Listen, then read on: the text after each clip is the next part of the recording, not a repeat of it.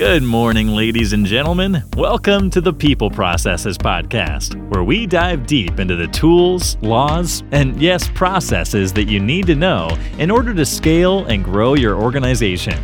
On this podcast, we help you structure your business processes to make your people your organization's greatest competitive advantage. Don't forget, you can find us on iTunes, Google Podcasts, Spotify, Stitcher, and pretty much any podcatcher of your choice. You can also subscribe at peopleprocesses.com, which will give you exclusive subscriber-only content.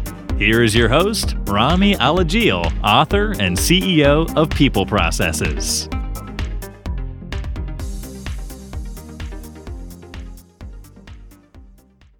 This is the capstone of the FLSA exemption week. We started going through each one of these various exemptions, what the law is, and now we're going to go through together. This is a video online on YouTube. You can find it at peopleprocesses.com/podcast. You can find us on iTunes, Stitcher, all the different places. But I highly recommend that you get out a piece of paper and work with me on this. Or if you're listening, that's totally fine. But come back, go to our show notes, and take this assessment, copy it. Also, if you liked this and you want an even more in-depth setup where we go through with checklists and true top-level HR analysis on all of these sorts of things for employee classification, and we even dive into things like full-time versus part-time and some of these other pieces, check out academy.peopleprocesses.com. On there, you can sign up for courses. We have them 75% off right now. They're hugely discounted. If you're watching this well in the future, they're not going to be this way. COVID, right? But the employee classification deep dive would cost you like $100, and it's 4 hours of content in depth, plus checklists, downloadables, strategies to work through inside your own company. It'd be super helpful if this is something you want to do inside your own company. All right, enough selling. Got your piece of paper. At the top, I want you to write employee name. Why? Because this has to be done on an employee-by-employee basis, guys. You can't just do this for everyone listed as a manager. You gotta think about what this means. Now, if in effect, these people, everyone in a job role is doing the same things, paid the same way, you can get away with not doing it. But honestly, unless you're like a multi-100-man company, don't do it that way. When you hire somebody, do this assessment. It'll just take you a minute, especially if they meet most of the job roles. Having this piece of paper in the employee's file, and Lord help me if it's actually paper, adding this to their digital file, hopefully, is going to cover your butt so much and really help you understand the employee's job roles. All right, so first line, name. 2, job category or class or job ID, whatever. The name and title of the evaluator, the person filling out the form, your company name and tax ID, and if they have a direct supervisor, the direct supervisor's name, and the date you did the evaluation. Boom, you got a great document to cover your butt when they sue you and say, hey, you owe me overtime. You've done the work. Honestly, even if you do it wrong a little bit, even if you're not perfect, making a best effort this way is huge. Huge, okay? So get it done. All right. There are 8 categories under which an employee can qualify as exempt. Let's go through them. The administrative employee administrative exemption, learned professional exemption, creative exemption, computer employee exemption, outside sales exemption, highly compensated employee exemption, the business owner exemption, and the executive exemption. Let's go through them now as a Q&A. So, employees may fall under more than one category. Choose as we go through this and respond to each statement by yes or no. In general, a response of yes to each one of these statements supports a determination of exempt status, whereas no says non-exempt, okay? First, we're going to check the executive exemption. Yes or no? The employee is compensated on a salary basis of at least $684 per week. That's $35,500 and some odd dollars a year. That's exclusive of board, lodging, and other facilities. Yes or no. 2, the employee's primary duty is managing the enterprise or managing a customarily recognized department or subdivision of the enterprise. Yes or no. 3, the employee customarily and regularly directs the work at least two or more full-time employees or their equivalent. Yes or no? 4, and this is a big one, the employee has the authority to hire or fire other employees, or at least their suggestions and recommendations to the hiring, firing, advancement, promotion of any of these changes of status of employment are given particular weight, lots of weight, okay? So those 4 questions, yes or no. If they're yeses down the board, congrats, you got yourself an executive. All right, if not that, that's okay, let's move on. Let's go to the administrative employee questions. Question 1. Here we go.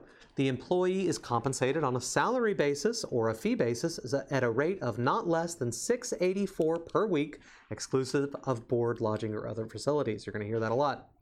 That's $35,500 and some odd dollars. Let me just check that. $568. $35,568 a year. Yes or no?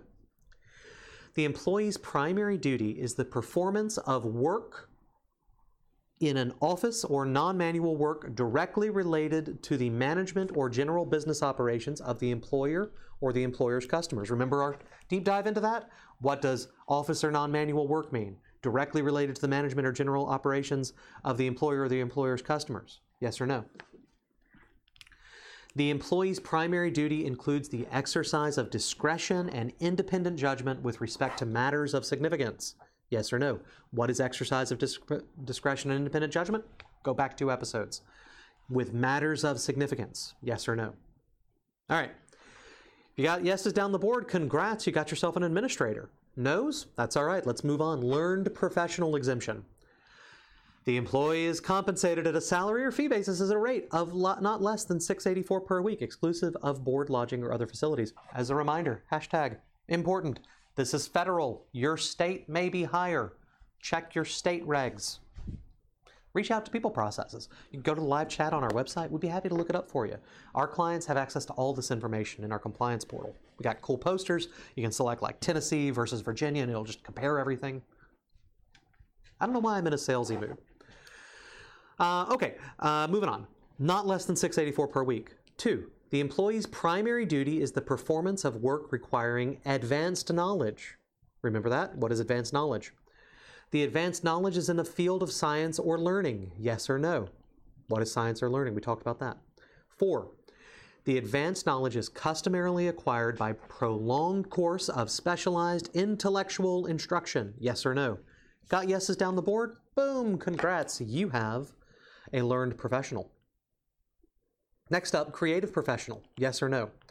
The employee is compensated on a salary or fee basis at a rate of not less than $684 per week, exclusive of board, lodging, or other facilities. We've covered that. That's $35,568 per year. I'm going to memorize that number, and it's going to change. But anyway, I'm going to memorize it for now. 2, the employee's primary duty is the performance of work requiring invention, imagination, originality, or talent in a recognized field of artistic or creative endeavors. Yes or no? Think about the employee. If you got 2 yeses, guess what? You got a creative employee. Go back to the episode on that if you need more details. Next up, computer employee. The employee is compensated at a salary or fee basis at a rate of not less than $684 per week. But wait, we're going to change it up. If compensated on an hourly basis at a rate not less than $27.63 an hour. Yes or no? The employee is a computer systems analyst, computer programmer, software engineer, or other similarly skilled worker in the computer field. Yes or no? The employee's primary duty consists of one or more of the following.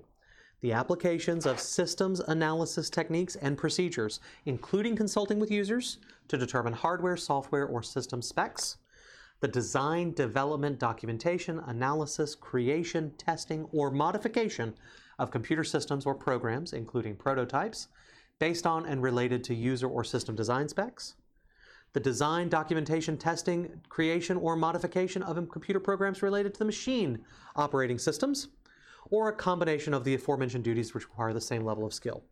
Is the answer to that yes? Do they do one of those things? Is that their primary duty? Great. Pay them enough and you're good. Next up, outside sales employee. Yes or no? The employee's primary duty is making sales or obtaining orders or contracts for services, or for the use of facilities for which consideration will be paid by the customer, yes or no. The employee customarily and regularly is engaged away from the employer's place of business, yes or no. You notice I didn't say anything about salary on that one. Outside sales employees, no FLSA minimum salary. It's a lot of times because they're based on commission, but the point is they can work as much as they want. They got to make some sales. So it's just those two, no salary exemption on that one. Next up, the highly compensated employee. In the highly compensated episode yesterday, by the way, I mentioned 100,000. That was the 2019 numbers. I just didn't update my chart that I'm using for reference on here. That has changed. It is now the employees paid a compensation of $107,432 or more, which includes at least $684 per week, not 100, 107. The employer performs office or non-manual work, yes or no. The employee customarily and regularly performs at least one of the duties of an executive, administrative, or professional employee under the exemptions that we've gone over before, yes or no. So if they've checked one of the boxes up there and you pay them over $100,000, they're good. That's the final one. Now, the last one we didn't actually talk about, but it's the business owner exemption. If the employee owns a bona fide 20% or more equity interest in the business in which he or she is employed, yes or no. And finally, the employee is actively engaged in managing the enterprise in which he or she is employed. If so, no FLSA. I don't care what you pay them. You don't have to pay minimum wage to your business owners, okay? You don't have to pay overtime to the business owners. Pay them however you want. So, if that's the final exemption. Now, if you've gone through and you've said yes to everything under one of them, great. But a response of yes to some and not others is likely a no, because a response of false to any one statement pretty strongly supports a determination of non-exempt status. Remember that an employee may fall under more than one category of exemption. That's cool. Just choose all the ones that apply. At the bottom of your form, I want you to write exempt when not exempt. And if you're going to do exempt, I'm back. If you're going to do exempt, I want you to write which exemption they fall under. So write exempt. On the basis of all relevant factors, this employee qualifies for the selective exemption of exempt executive, exempt administrative, exempt learn, creative, computer, outside, highly compensated, or business owner, and say which one that it was. If they're non-exempt, mark that and say, hey, on the basis of all relevant factors, this employee does not qualify for any exemption. The exemptions are by role. You can't just write exempt. You got to say which one. So fill out your form. Great. Again, on the website, check it out, academy.peopleprocesses.com, to develop a system on how to do this internally in your organization. If you're an HR person out there or a business owner looking to make this part of your business, spend the money. It's going to be quick and save you tons of time. So thank you so much for tuning in. Again, my name is Rami Alijil. I'm the CEO of People Processes, and I'm so excited to have had you join me. I was checking the time to make sure that I hadn't gone too far over. I want to know from your reviews, your feedback. You can reach out to us on Facebook, Twitter, LinkedIn. What did you think of this? I normally do one topic, but I wanted to do a whole week dedicated to a thing that I get a lot of questions about. So I'd love feedback. If you want to email me, reply. If you're a subscriber at peopleprocesses.com, you have special subscriber-only content on there. So even if you like us on YouTube, please go to peopleprocesses.com and subscribe on there. You'll get an email every time we do an episode. I know that's quite often, but it'll have special subscriber-only content in there, especially during times of crisis. That's the list that we use to get info out to everybody. Ladies and gentlemen, that's it for today. Thank you so much for tuning in. Check us out on LinkedIn, Facebook, and Twitter at People Processes. Go to peopleprocesses.com, subscribe, and get some of our subscriber-only content. And if you got something out of this, make sure you share it with anyone you know. Thank you for tuning in. Now it's time for you to go out there, have a great day, and get your work done.